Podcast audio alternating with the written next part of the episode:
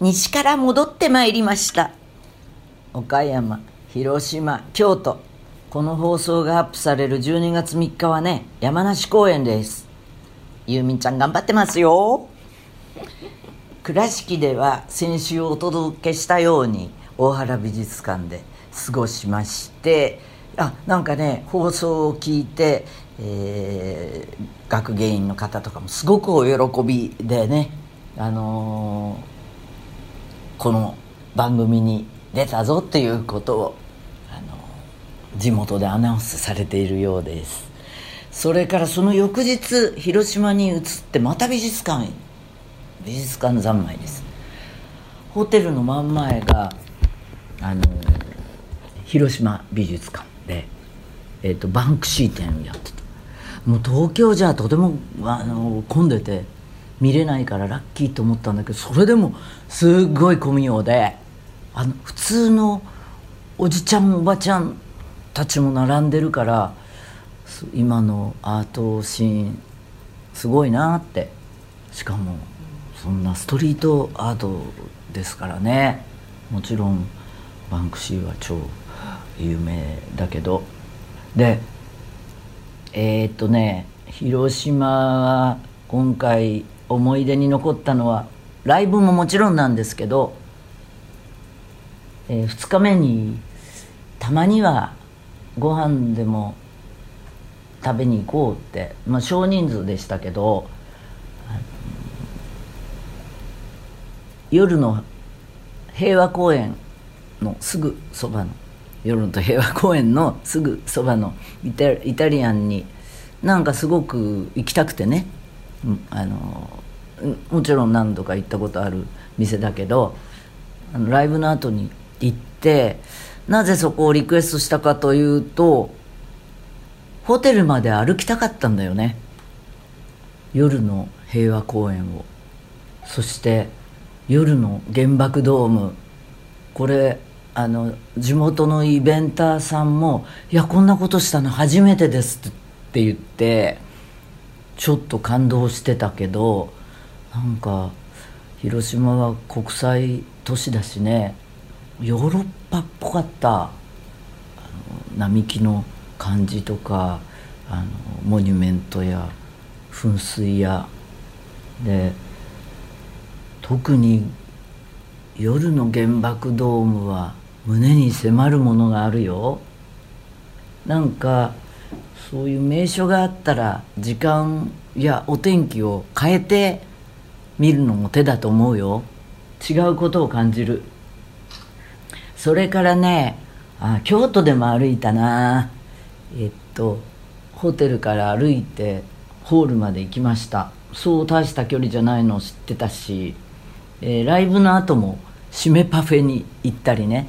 お酒ねほぼ飲まなくなっちゃったから特にあのライブがある時には飲まないのでステージの後そのまま部屋に帰るのも落ちないのねテンションが。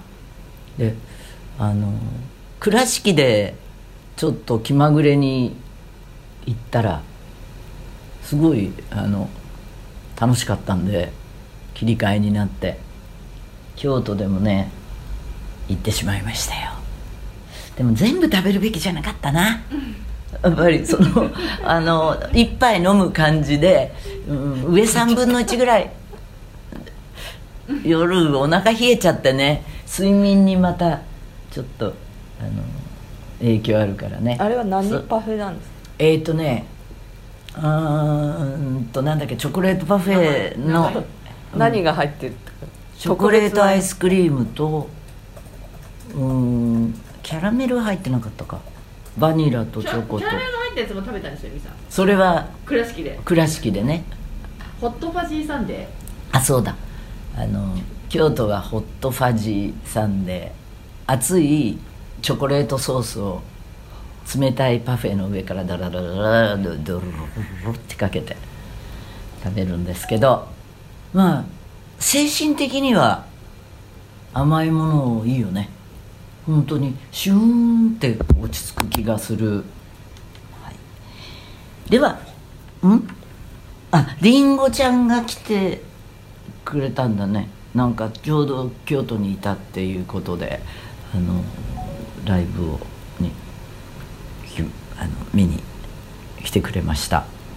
あの美味しいワイン持ってきましたって あのワインをあのいただいてもうその日の夜にメンバーとかはみんな東京に戻っちゃって最終ちょい前の新幹線ぐらいで。今回ねショーがあんまり長くないから京都ぐらいだったら全然帰れちゃうのよね。でまあ私は顔の撤収だのなんだのあるしあのそのまま戻るのも辛いのでもうあーもう大急ぎシャワーも浴びずああすれば帰れないことはないけれどあの残ってえーっと久しぶりに行く祇園のお店に行って3人ぐらいでえーっとじゃあ結城50歳男性。ロームシアター京都ありがとうございました。前回京都での宇宙図書館ツアーの時に洋食店店主かっこ50代半ばが終演後にユーミンを抱きたいと言った。話をしましたが今回またその店主が京都公演を見に行きやはり今回もユーミンやっぱ最高やわめちゃくちゃイケてるしやりたいと言っていました。ありがとう勲章だよ。はい、その方はつい最近ご結婚され今回は奥様と一緒に郷土公演を見に行かれました。終演後の居酒屋にライブ帰りの人たちが何組かいる中ユーミンは幸せを運んでくるのだよという話題で持ちきりでした。そうか。ああ,、うん、あそういえばね話さっきし忘れたけどこれ後ですればいい？あのシールの話の時に、来週します、はい。えーっとです。次のじゃあメールはラジオネームゆうえん。いつも楽しく拝聴しております。広島公演に参戦いたしました。本当に心の奥まで響き渡るす素晴らしいステージでした。映像とライティングユーミンのボーカルトークが合わさってミュージカルを見ているようでした。ユーミンがほとんどステージに出っ放しなのもファンとしては嬉しかったです。え短いメールですね。はいもうもう一つじゃあえー昔は30歳だったさん。ユーミンさんはじめまして。ユーミンはシミという虫を知っていますか？紙に魚と書く細長い1センチくらいの体で古本を開くと出てきたり薄暗い部屋の壁とかにいる銀色の船虫みたいな虫です。昨日本棚の整理をしていて昭和30年くらいの古本を開いたら発見。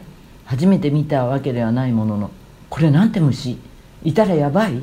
と思い検索するとシミという虫だと出てきました。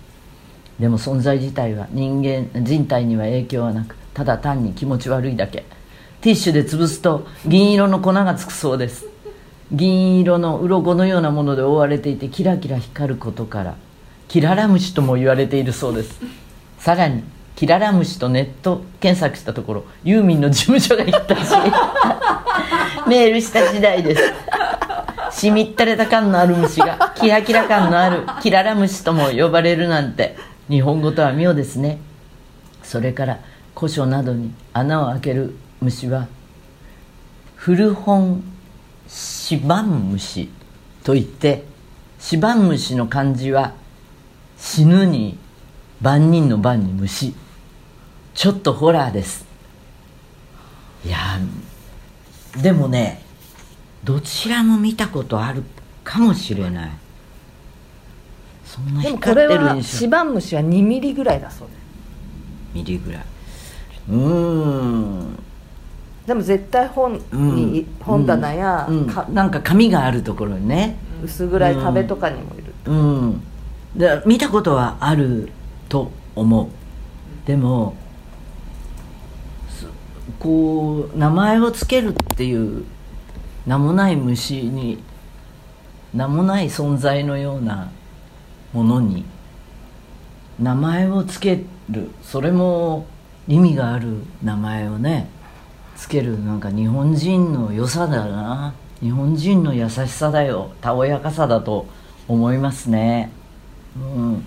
子供の頃の本はね実家にまだあって実家といっても今はもう誰も住んでいないんだけれど夏頃にちょっとあの探し物があって戻る用事があった時に本棚を見たらねあのあなかなか渋い本があるなと思いましたよ。母のものだったりするんだけど特に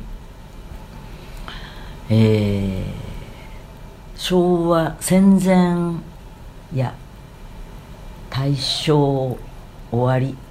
いやいやいやあのうちの母の年齢からすると昭和の初期の少女小説でそれは私も読んだのよ。中学頭ぐらいとか小小学生高学年の時に。あのー振り仮名が「蝶々」だったら「テフテフ」って書いたり「何々しませう」とかね、えー他にも「まあ、か帰る」「帰る」になってたり旧仮名遣いで内容がそのねえっ、と大抵ねか大金持ちのわがまま娘とあの貧しい清らかな性格のいい娘が何かのこう運命のいたずらで、えー工作するような、ま、なんか交わりがあるような話で。一個は赤ちゃん取り替え事件で乳母がやけどを負わしちゃって自分のこう送り込んじゃって成長しちゃう話とかね。一つはね大連からの引き上げのあの元家族のようなあの美しい姉妹あ姉と弟があの意地悪い親戚の家に 預けられてなんかまあハッピーエンドなんだけど筋話の筋っていうよりもこう描写や何を着てるとかそのアイテム？いろんなのがちょっと出方んで。いやなんかいいなロマンチックだなって子供心に思ったものやそうそう川端康成が少女小説を書いてた頃のものとかね。あんなノーベル賞作家の若き日は少女漫画みたいなのを書いてたんですよ。そう徳川の婦人たちっていうのを書いた吉谷信子っていう人があのさっき言ったようなね少女小説を書いてたりとかだから筆圧があるっていうのかな文章力がこう高いような人がそういうものを書いてたっていうのはね少女たちの心に豊かなものを与えるよね。うん。だからほれごらんだって。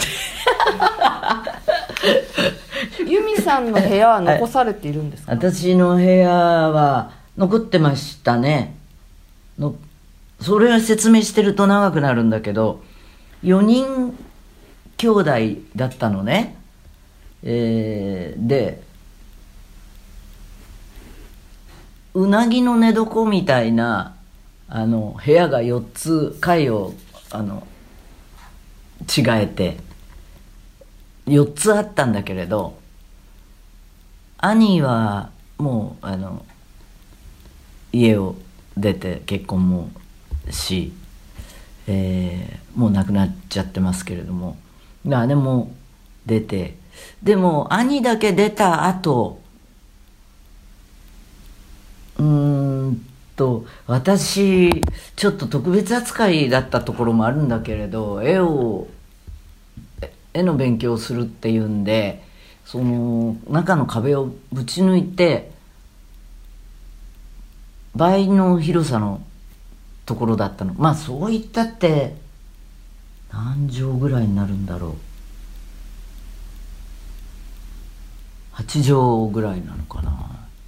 うん。いや8畳ってこともないか。まあいいや。そう。でそのあの広くしてもらった部屋がその後ね実家で曲を書いたりとかもしていたからその時にそこにあのベッドを買って全部引き払ってガランってなってたところにあの一時10年間ぐらいはベッドを買って寝泊まりしてその頃はひでちゃんがなんかあの「由美ちゃんご飯よ」とかって言ってくれてあげ膳据え膳で楽しかったな。もう時は流れるよね。そういう話してると切なくなるけどさ失われた時を求めてみたいな世界になっちゃうね。えー、っとじゃあね、えーライブの感想や日常で起きたこと送ってね。メールの宛先は、嘘、アットマーク、ユーミン .co.jp。はい、今週はこの辺で、12月もいい子でね。